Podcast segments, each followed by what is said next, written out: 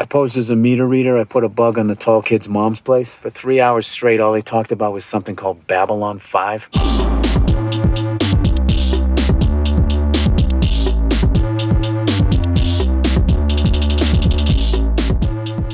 Hey, it's Mike. You're listening to Intergalactic, the podcast about the greatest sci fi movies and TV of all time.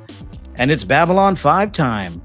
This is another episode of our series called Essential Babylon 5, where we talk about an old TV show called Babylon 5. This week, we're going to dive into what a Babylon 5 reboot could potentially look like and just chat about the future of the franchise, chat about whether or not we want more new Babylon 5, why we love Babylon 5. Here to help me do that are Paul Seetachitt from the Star Trek Discovery Pod. Howdy, Paul. Howdy, Mike. How you doing? I'm good. And we also have uh, from the Grey 17 podcast, Kevin Whaley. Hey, Kevin. Hey, how's it going? Good to be here.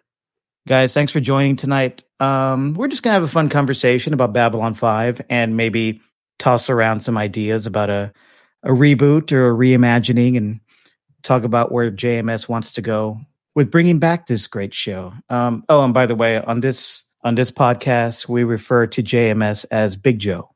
He's Big Joe. Big Joe. Big Joe. Okay. All right. First question, guys.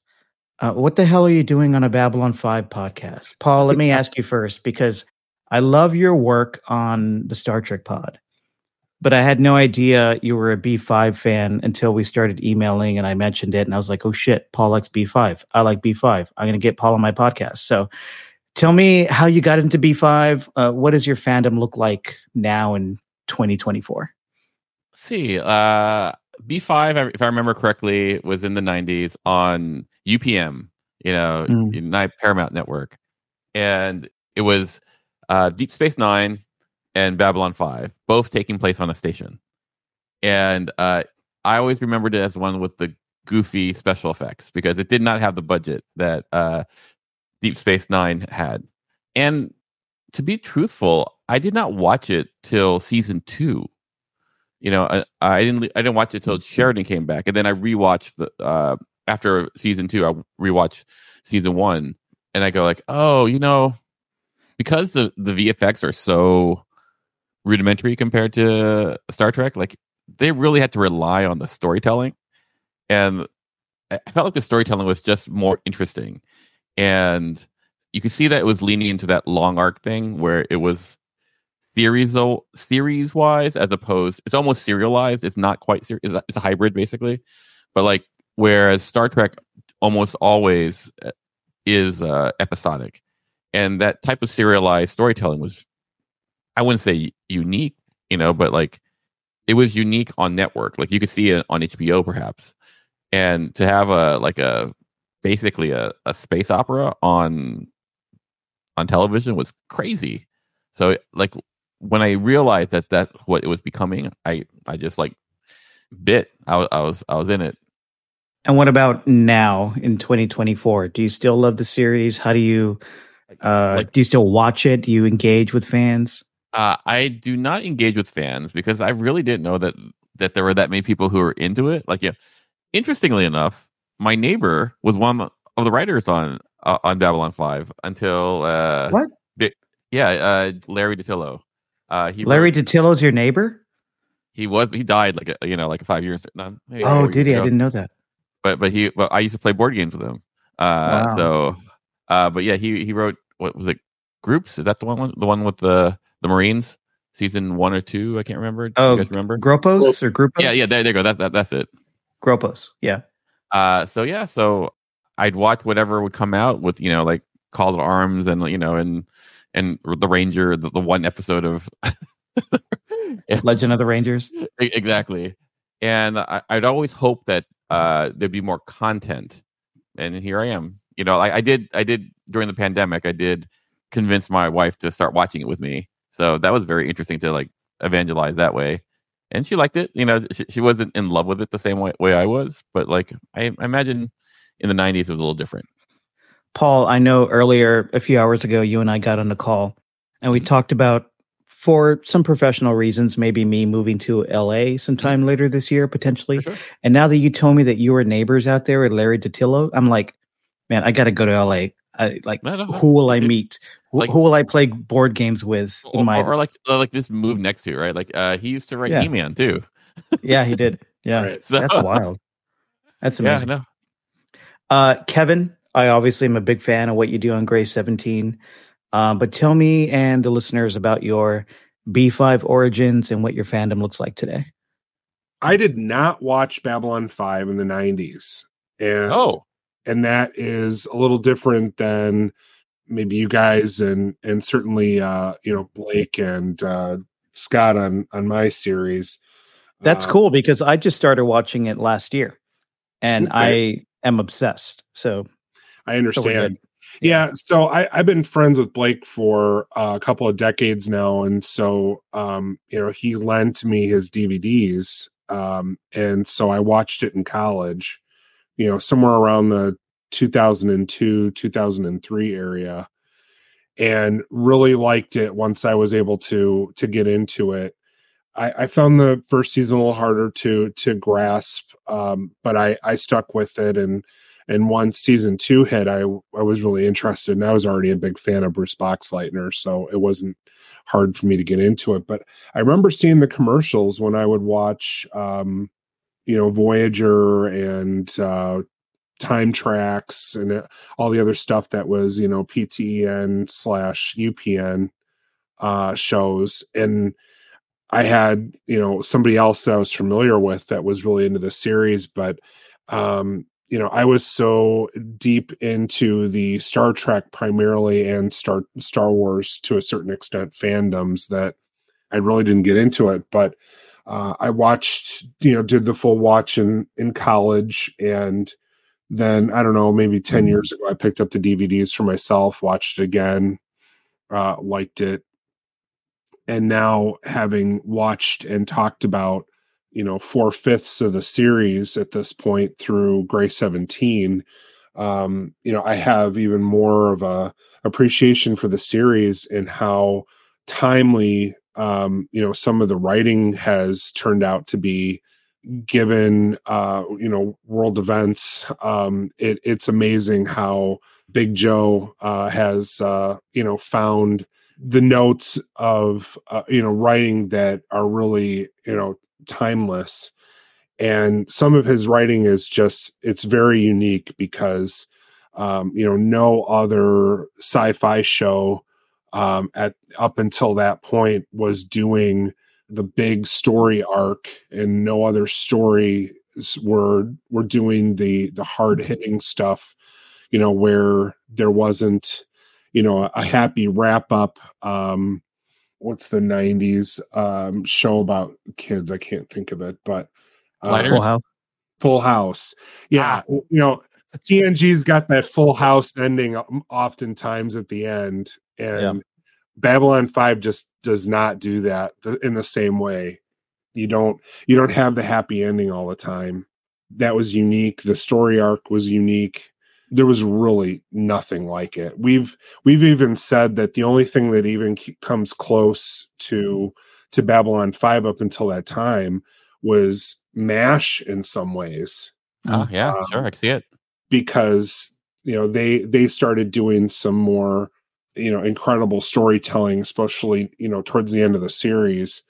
And really you know that just had not been done before so jms um big joe as you say is really a, a trailblazer with that kind of thing and and I, i'm not going to say that he was copied by by ds9 at all but I think he plowed the way for DS9 to do the story arc storytelling that, you know, Ira Steven Behr, Michael Piller wanted to do. And once they told Berman to get lost, which, uh, good choice. Mhm. Um, although Braga is the one that, uh, I think was a bigger, uh, problem, uh, for the writing. But anyhow, um, Babylon 5 is an incredible, incredible storytelling. And I'm really interested to see if if Joe is going to do a true, you know, continuation slash reboot with the the animation. because I liked I liked Road Home. It it wasn't perfect, um, and I don't I don't mind the animation style. That's fine. You know, maybe there isn't quite so so good of a the the facial expressions don't come through always, or it's hard to tell one or two of the characters apart all the time. But uh, you know, overall, I thought it was great to you know bring in some great voice actors to to recast the ones that we've lost. Um, a couple of characters I would have liked to see, but you can only do so much in about 75 minutes. And I, I really hope they're able to get some something off the ground, but it seems like Warner Brothers is always going through terrible growing pains in some way, shape, or form that is always delaying stuff. And they're going through another one right now with a possible, you know, Paramount merger. So we'll just have to see how that all shakes out. But I'm glad that um, Joe seems to be wanting to keep, uh, as he says, uh, Babylon 5 out of the line of fire. So you might as well just sit on the sidelines and hope that they're going to get through it pretty soon because, you know, writer strike and everything else uh, has delayed it even further. But you don't want anything you do to to permanently tank it. But the numbers that came back from Road Home are so good that they'd be crazy not to. Debuted top five, so you know, yeah. for DVD numbers. So why in the world wouldn't you do another reboot or whatever you're going to do and take advantage of the great fandom that Babylon 5 has? Yeah, and Ro- Road Home sold physical units. It was uh, a minor hit on streaming, but those DVDs and those Blu-rays really did sell uh, when it came out last year, which is great for uh, a show that is uh, a very specific genre show with a very specific fan base that hasn't released any new on-screen content for the past 17 years. It just the fan base was ready for it and hungry for it, and everybody turned up to watch it. And where we are with the Babylon 5 reboot or reimagining is kind of in a wait and see space. Um, JMS had said he's shopping around uh, Big Joe. I, I violate my own rules sometimes. Big Joe has uh, lately on Twitter has been saying he's uh, shopping around his um, live action script for the uh, reimagining of a live action Babylon 5. And there are hopes that there will be more animated features in the style of the Road Home. Um, Paul, did you did you get to watch um, the Road Home? Yeah, what did you think about it? I, I, thought it was not good. yeah, no, no, no, I'm pretty not, mixed on it myself. Yeah, yeah. Like I, I, I look at it as a in various uh, buckets. As a fan, mm-hmm. I go like, oh, this is fan service. It, it it does hit these things. It reminds me of certain things but because of its time traveling nature, like I've seen a lot of this already, you know, uh, uh, in live action, uh, and the alt alt reality parts seem, or alt timeline parts, like don't seem so compelling to me that I that I go like, oh, this is a good service for what this is. Because I, you know, I want more bad bad five stuff. I mean, whatever it comes out, I will watch. Like, you know, I really was sad when Crusades got canceled because I really mm. enjoyed but you know, I think it, it fails in the sense that, like, as a story, you know, like you're just watching a guy bounce around in a lot of different contexts that you don't, uh, especially if you're a new person, you don't know who he is. You don't see his gravitas because you haven't spent the five seasons with him. And so you're like, okay, I'm just watching some animation and here's the earth exploding. Uh, that, that, that's, that's my take. Uh, yeah. I, I think that it does set up like the possibility of a like a reimagining. A yeah, yeah like re- I hope they don't reboot. You know, like I, I hope I hope a live action. I'd be great if there was a live action and an animated run, much like the way that we have Star Trek right now. There's like a Strange New Worlds and there's Lower Decks. I, I, that that would be really cool to have that aspect. I would hope that when they do, if if God, you know, willing, like that they have a, a live action reimagine. I hope it'd be like like Battlestar Galactica's reimagining. I would hate for them to just try to recopy, just because Babylon 5 was amazing in the 90s. And I feel like its message was great in the 90s. And like you can see it in mm-hmm. that space. Like my fear is that if you try to replicate that here without like changing its paradigm, like it won't get the traction, and then it'll just die in season one. Like that, that that'd be, that'd be my biggest fear. Yeah, I, it'd be very interesting to see Garibaldi different. You know, it would be interesting to see Sheridan different, but but have the essential core the same of like the message because I think Bab 5's message is is like one the best. Like you know, we're greater than we are, you know, than we know, and like we have a responsibility. I I, I always thought that was really good. Kevin, in the sense of either an animated or a live action reboot or reimagining, what type of stories would you like to see a reboot or a re- reimagining tell, whether it's animated or live action? Well, I don't mean to sound like a homer, but I'm of the opinion that JMS's writing is so so good in in the overall story arc sense and the fact that he always hits some some great notes of some positivity but also at the same time he's he's not afraid to uh to do the tough stories that i hope his writing he has the freedom to do what he wants to do and he doesn't get interference from a studio. Hopefully they respect his writing enough and that he's you know grown his career I- enough over the last 30 years that they're just going to say okay go for it. Let us know what you come up with. Instead of well we hope that you'll do this or that.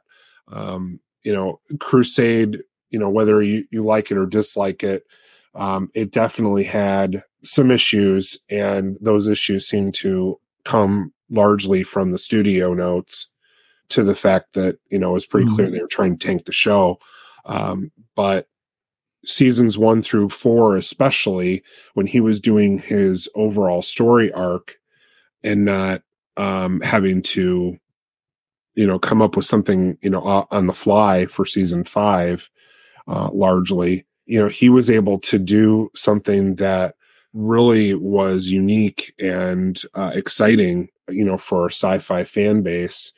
Um, and i hope he has the freedom to do that. I do too. I think the prospect of big joe writing and show running a new version a b5 a modern version a live action version maybe on a streamer or on cable right? We don't want this on cbs hopefully. Um, that prospect is really exciting because a lot of the thematic and narrative territory that he put on screen in the 90s was essentially somewhat groundbreaking, especially for the genre. And I'd like to see where Unleashed he'll go now in the present day, especially since we're, you know, essentially very much living with this sense of creeping fascism every waking day of our lives, just like the 90s episodes of B5 taught us we would be. Uh, it's a little scary. um, and, and, and the special effects are, are so much different now. Like you know, like mm. uh, what was like groundbreaking then is nothing now, and what you know what is viable is is amazing. You know, and not that B5 ever relied on the visuals in that respect, but like I think you could do so much more now in a way that uh, that it would do it justice. Like I, I feel like he kind of reminds me of uh, Big Joe. Reminds me of like George Miller, like when mm. he you know like he does like Mad Max or or Fury Road, for example. If you watch Fury Road, it's it's like amazing, but like there's a certain ahead of his time kind of aspect about him in his storytelling, in how he sees narrative, and I really I I, I agree with Kevin. Like I really hope that uh, he gets that. Like you know he was given like some amazing freedoms like in the 90s though. Like he I, I, after like you know episode like what what after season two he kind of wrote everything himself effectively mm-hmm. you know? And that and, and, you could tell you could tell that like you know that there was a cohesiveness about it in a way that like you might not have gotten. Like there how should i say that there has never been a time when i've watched post season one where i go oh well would that character really say that Mm-hmm. You know, everyone is so consistent, you know, and everything is so connected and, and well thought out. So, you know, like he's a world building visionary in that way. And I hope he gets to do it. Yeah, I would love to see Big Joe get back into this and build the world again and build it anew because one of the great things about B5 and his stamp on it is that it had a voice. It was coming, it was always coming from a specific voice with a specific passion. It wasn't product, right? Mhm. Uh, one thing I hate about the, the type of TV and entertainment I really don't watch unless I really want to turn my brain off and fall asleep is product. So that's why I'm really hoping we do get some kind of B5 reboot or reimagining off the ground. As Big Joe has said on Twitter, there are potential plans for the live action reboot or reimagining. And it seems maybe more likely that there would be a animated reboot, which would take place in the um, in the universe where we left a younger Sheridan at the end of the Road Home, where it's essentially season one Babylon Five, but it's like season one plus because you have characters that showed up in season two and onwards there interacting with each other, which is interesting and exciting and and makes the timeline different. So things can be can be very different and different stories can be explored Mhm. in a, in an animated version. Um, but it might be kind of odd if I don't know. It, it it almost feels like Big Joe and B5 still has to prove itself to uh, the powers that be before it gets any type of big screen movie or streaming live action reboot. And it almost feels like they maybe have to produce another um, straight to DVD, straight to streaming animated film, see how that does. And if it does okay, then maybe we'll move a little closer to an animated reboot. So I think we're kind of, as fans, if this is something that we want, we're, we're going to have to be extremely patient, right? And it's kind of frustrating. Well, yeah, I mean, I, I, I agree. Like, you know, I, I think one of the things that's really hard with Hollywood is that it's ageist. You Mm. know, uh, and, and you know, Big Joe is a gray haired old man, and no matter how good you are, like you know, like you know, if if the gatekeepers don't like your stuff, don't understand your stuff, which I would say could be in his case because it's so because he's so forward thinking like you know it, it require you'd require someone who would champion you Mhm. you know like I, I feel like he's done he's done a lot of stuff and i i go like who, really knows him like you know like his fan his fans know him but like he's not like a household name so uh, but he's done amazing stuff Well, and he's you know he's doing the Captain America series in the comics now too, Mhm. and I I I hope that that'll get him some notoriety. But I'm willing to take JMS at his word and say that I I hope this has a lot more to do with the turmoil that's going on at Warner's than anything else. Yeah. I, I hope he's trusted and well thought of. He should be um and he you know he seems to not hurt for work um you know Yeah, every, it seems like he's you know always flipping to something else and uh taking something over and you know reimagining it and doing wonderfully with it so I, I i'm i'm really hoping that it has all to do with the turmoil at warner's which you know as i said before seems to always be going on. Um it's it's a shame you know they're they've got such a, a large book of you know older shows under their purview but uh you know new stuff can really be uh very hit or miss or delay delay delay and you know it takes years for something to come down the pike but i'm really hoping that you know maybe sometime the next year we'll hear something that is is in development. Um, we've gotten you know some good news about some other fandoms recently. They're saying that there's a new stargate series in development now so i think good things are coming for loyal fan bases and i i'm really hoping this is the next one that we'll get good news about I hope so too. Um, Paul, you brought up some of JMS's uh, Big Joe's other work. Mhm. Have you guys seen Sense8? yeah you know I, I love myself a good orgy Yeah. like for for what it was on Netflix, Sense8 was you know kind of a minor hit, and it was a pretty celebrated collaboration between Big Joe and the Wachowskis. yeah I almost feel like I haven't thought of this before, but thinking about Sense8, that was a celebrated collaboration that Big Joe had with the Wachowskis. I kind of feel it might be cool if the Wachowskis came on board a B5 reboot. How do you guys feel about that? I am what I, at least for me, the way I would describe it is I am a Wachowski apologist. I will mm. always watch whatever the Wachowskis make, no matter how good or bad it is. You know, I, I think, you know, like the Matrix, it, it's their get out of jail free card. It doesn't matter. Like, you know, like I, I watched the, the, the late Matrix 4 and I was like, oh, I think this is horrific. This is not what I want to see.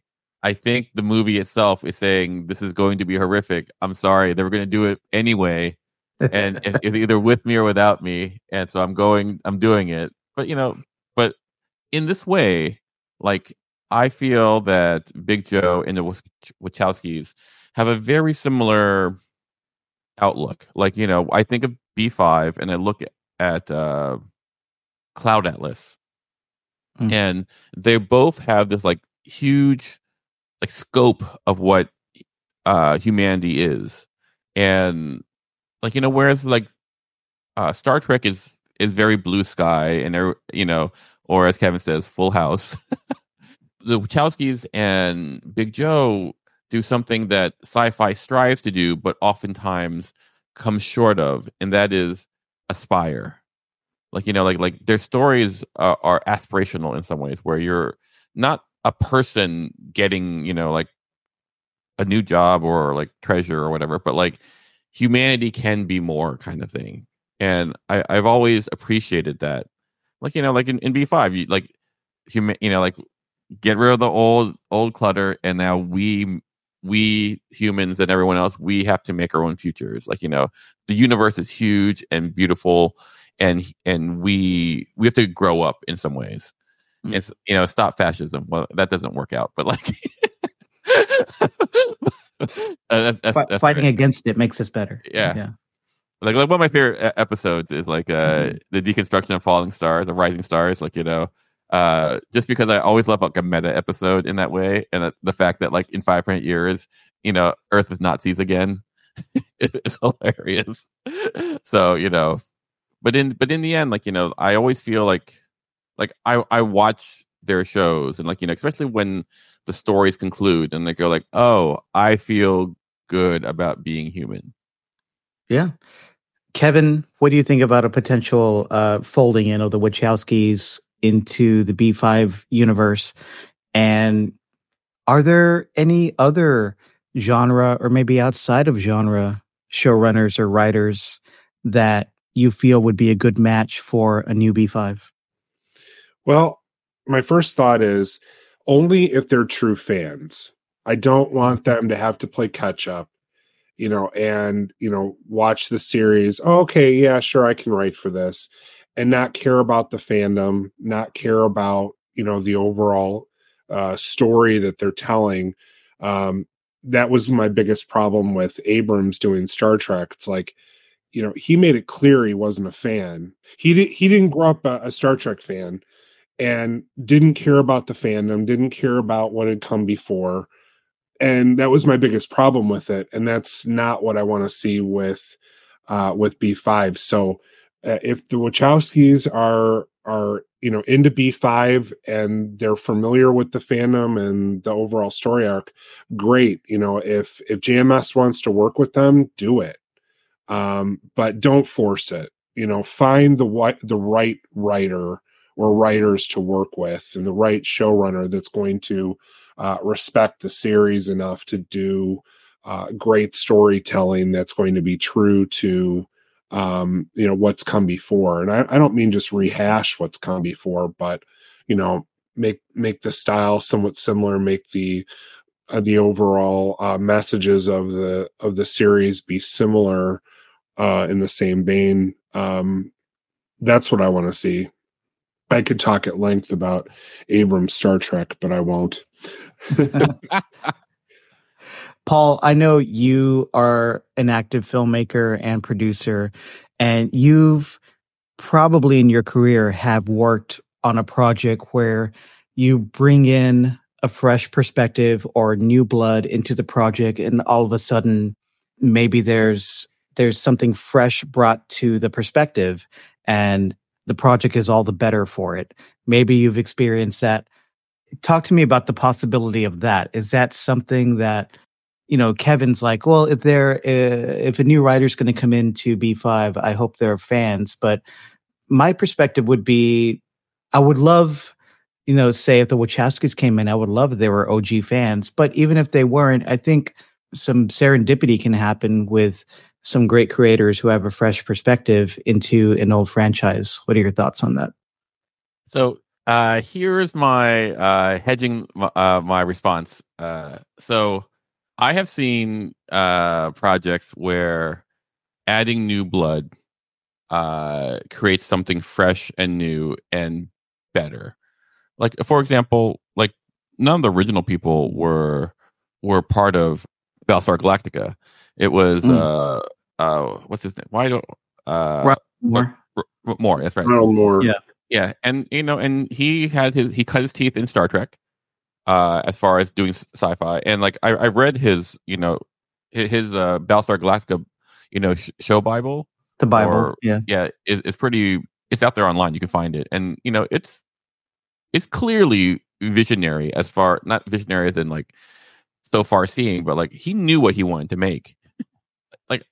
I resisted watching Battlestar Galactica because I, I grew up watching the 70s version and it was goofy and it had the best, you know, theme song. And, and and you know and the the new theme song was just a bunch of like percussion and like yelling or, or and it's like this how can this be good how can yeah. this be good uh but like you know you you give yourself over to it and then you go like oh i can see what this is and this too is worthy of what of my attention and you know and it does even though it's new it does do justice to um, what was old you know and and they're very different like you know totally they're very different uh and that is an example of a successful like here you know another great example is like uh, the director of uh Star Trek 2, Wrath of Khan. You know, I, I didn't like Star mm. Trek. I just went through the, the, I just went through the the episode and I go like, oh, I, I uh, Ricardo Montalban, sure, let's do that. Let's bring him back, and it's, and right. it's the best. It, it's the best one, right? Yeah. So it can work. On the other hand, it can work. Yeah. Uh, on the other hand, I, have seen, I like you know, there's a there's a what you call it. There's a belief in Hollywood. I or I believe, like you know, it's never said per se, but like, oh, let's get some new people in here who can add, you know, uh, a fresh perspective. And from that fresh perspective, we can uh, make product that uh, that is accessible for the here and now, and we'll get the old people to watch. Like, uh, and like for example, I I I know people who wrote on Star Trek Picard, and you know they I, they went to film school with me, and and I go like, huh, I didn't know they were a Star Trek fan, and like, I, am watching. You know, I guess they aren't. so, yeah, and, and, and, so like, and, you know, like like, uh, and the, the the, the latest uh like uh Sony movie, Madame Web, like you know, like I, you know, I, I have people who who I know who've written on that movie, and the movie is, you know, and I don't want to be jumping on the bandwagon. It's atrocious. It's so atrocious that it's good to watch because you mm. and you know, and I had this conversation with a friend of mine yesterday, uh, and she was going like, "How how could it be so bad?" And I go like, you know, it could be bad and you'd ignore it, but this is so bad that you're curious as to how it got to be so bad, right? Uh, you know, you know, because like, because I want to tell you this, like, no one goes out and wants to make a bad movie. No one does that. No one goes like, I'm going to make a bad movie. You know, uh, also another adage that I really like in in Hollywood is like any idiot can lose ten million dollars. It takes a real genius to lose a hundred million dollars. and, so like you, you you watch this and you go like, oh, I can like I can see what I think it was supposed to be, and it could have been a little more horrific and like a little more like you have this Spider-Man murderer like walking around and you go like, "Oh, I can see how this could be really scary." And you make it play it and it'll be real interesting that way. But then someone probably went and said, "Oh, uh, we can't build a franchise from this, and we need to make we need to make three billion dollars. So how so let's make it accessible. But we didn't shoot it that way, and then it just becomes this huge thing where it's this Frankenstein of trying to meet corporate needs and trying to be artistically viable, and it becomes nothing. Sounds like DC movies. Yeah. Like, I feel bad for DC's for a while uh, because they wanted to copy, you know, the Marvel. cinematic universe aspect, but the Marvel cinematic universe really, uh, you know, like I, I'm going to overspeak, but like it really comes to heel and comes to focus because it had like Kevin Feige and he's basically the showrunner for all of Marvel's stuff. And you could see his influence in all those things. And he hired the right people to delegate his vision, as I understand it. I, I, I, you know, but like once, once that focus was like just you know diffracted into various things, and you you had all that, all that what call it, all that uh other project that came in from Disney Plus and stuff like you could see that you could see that the attention, the quality control wasn't there. And for what you call for for DC, it never had that. It had Snyder. You know, Snyder was was supposed to be the visionary, but he wasn't really how should I say it the best way? He wasn't really the leader that uh Feige was. I don't think that he was ever put in that position.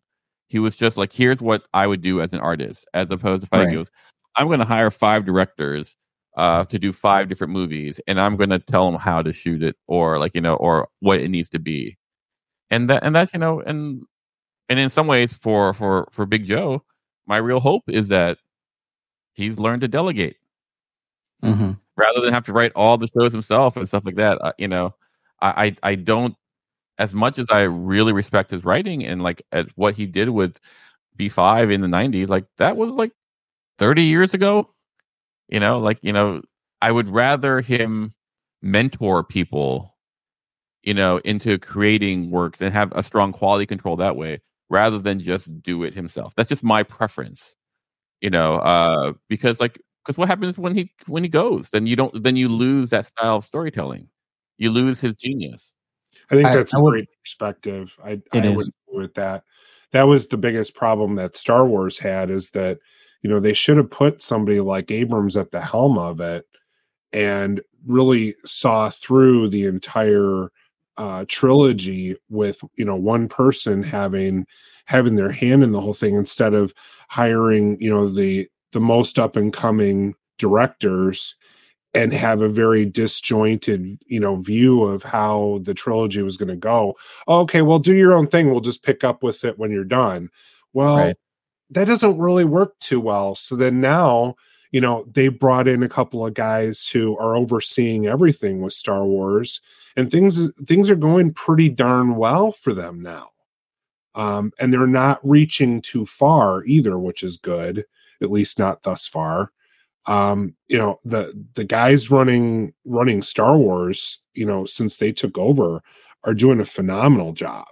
Who, who are running star wars now star wars rebels um was made oh by Filoni. Filoni, yep and then Favreau. and then favreau so the two of them are really running running star wars almost completely now yeah like there there was a power struggle in disney Mm. It- it- you know it, it- it- like you know Filoni like cut his teeth uh with uh with Clone Wars.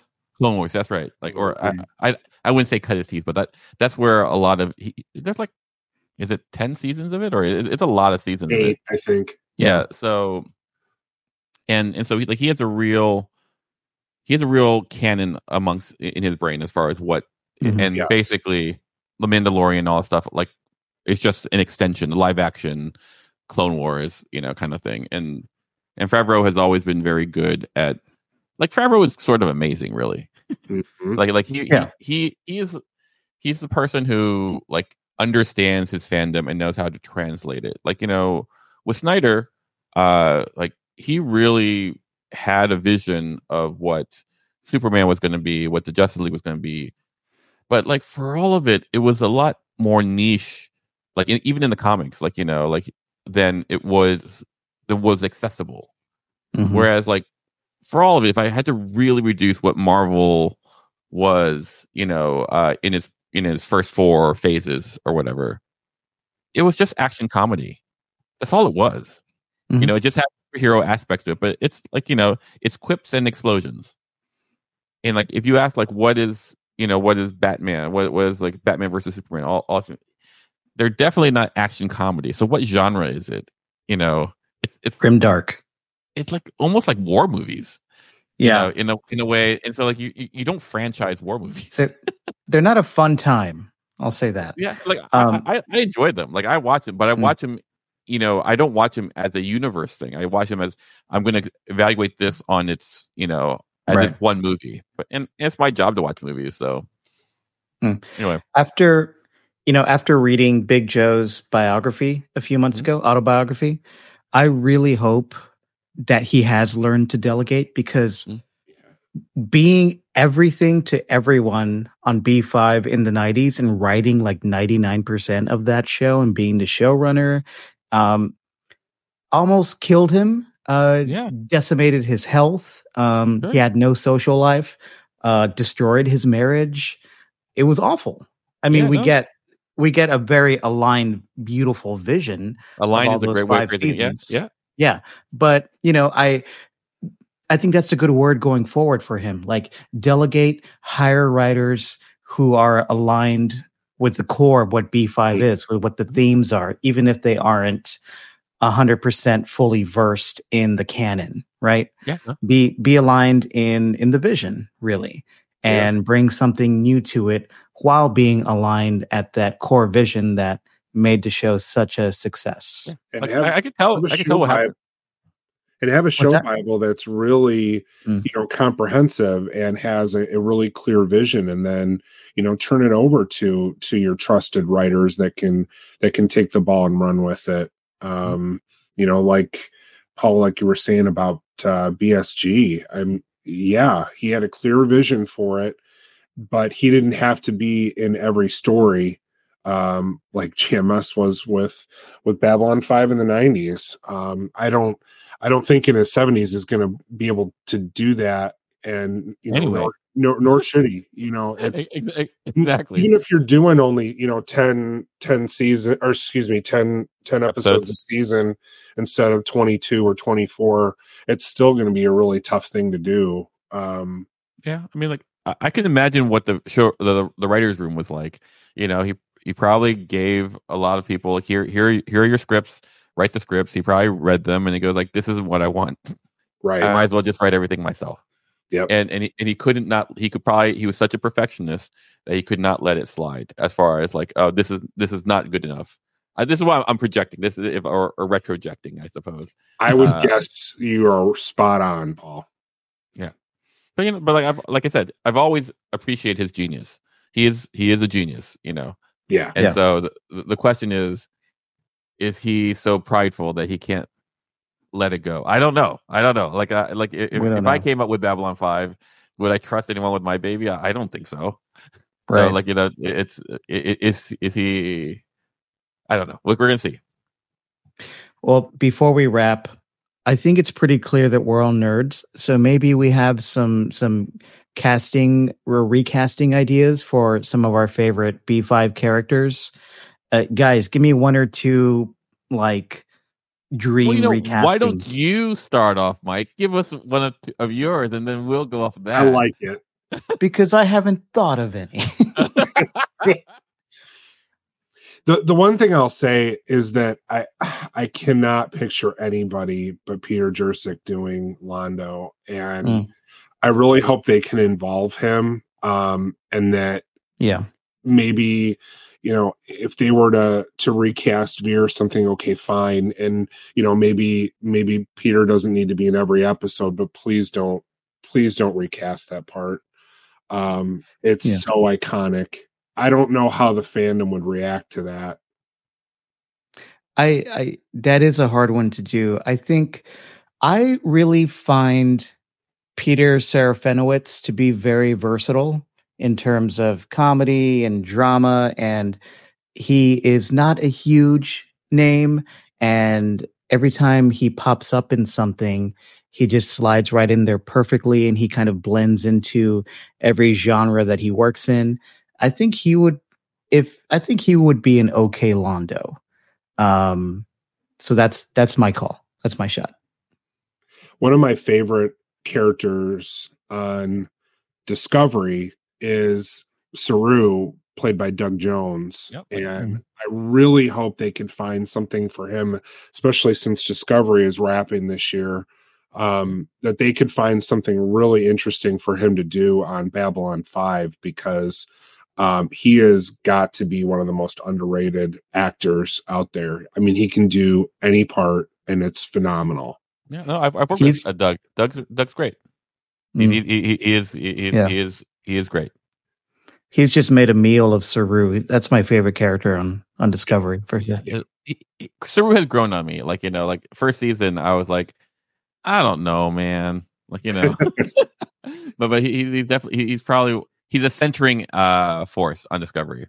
Mhm. Uh, like for me, I want Garibaldi to be cast in. I don't know what I I don't know who, but I I, I want someone. I want like someone like House. Mm. like like Interesting. like, Right. uh like I like I, I what I really don't want is for me this is just for me as as how I I see the series I don't want it to be the same I want it to Mhm. be like an evolution you know I want like for example in, in I'm not to go to BSG again uh, but like in BSG like you know they made Star Trek uh Starbuck a woman. And they gave Starbuck like you know all these different things that were not in the 70s version. And it made her made her a really rich character you know? They they they add you know they added the president you know uh, to have a like you know uh, a love affair with you know the admiral. Not in the 70s version at all but like so rich. And then like you know it, you know like here here are the, the the people leading you know all of humanity and and you know and they're they're having a lovers quarrel. That there's Yeah. something there. And so yeah, it, like it really it really dived into the the personal lives of all these characters and made them extremely rich and relatable and also made their actions on the on the wider scale of the show's plot more interesting because you knew where they were coming from personally when they were making these huge you know decisions that affected all of humanity Yeah, uh, I, I imagine like it will be Games of Thronesy, like you know, in some ways, like you know, like like there is a certain politicking that can happen on B five because it's supposed to. It's literally supposed to. Here's where like, and so and in the original series, like it was very much like very ABC. Here's what happens, uh, and and that's good. It's good, but like it could be so much more. Like you could you could like basically, I'd like the world to be more uh, of a character than just like casting great actors, which you will have to do as well. But like Mhm. you know, uh, it's it's it's so rich. It's so so rich. Like you could do so much. It's just take you know in, Hollywood it's called like having the right take. Like you know, like just have the right take on it, and and like it would make my fanness very happy. But you know, what can you do? You can just hope. we are I mean, hoping I mean, apparently, we're like waiting. you know, like all, all, all, all the first ones, they wait for millions of years for for, for stuff to happen. So, so there you go. I, I, I uh, like me waiting for another five years or whatever. Like whatever. Okay, we'll see. Kevin, any last thoughts or hopes or dreams about a a B5 reboot? Well, I was just thinking of what Paul was talking about with with BSG, and there's got to be quite a bit of inspiration that Ronald Moore took from from JMS. Um, you Mhm. know, from Babylon Five. You know, there's no perfect characters because as much as I love '70s BSG, it's full of perfect characters. Um, you know, for the most part, other than other than the original Starbuck so having having a new take on it is important you don't want it to just be a rehash and jms has said that very clearly i'm not just going to rehash it he's like if, if you want to rehash just watch the show again Yep. Which 100%.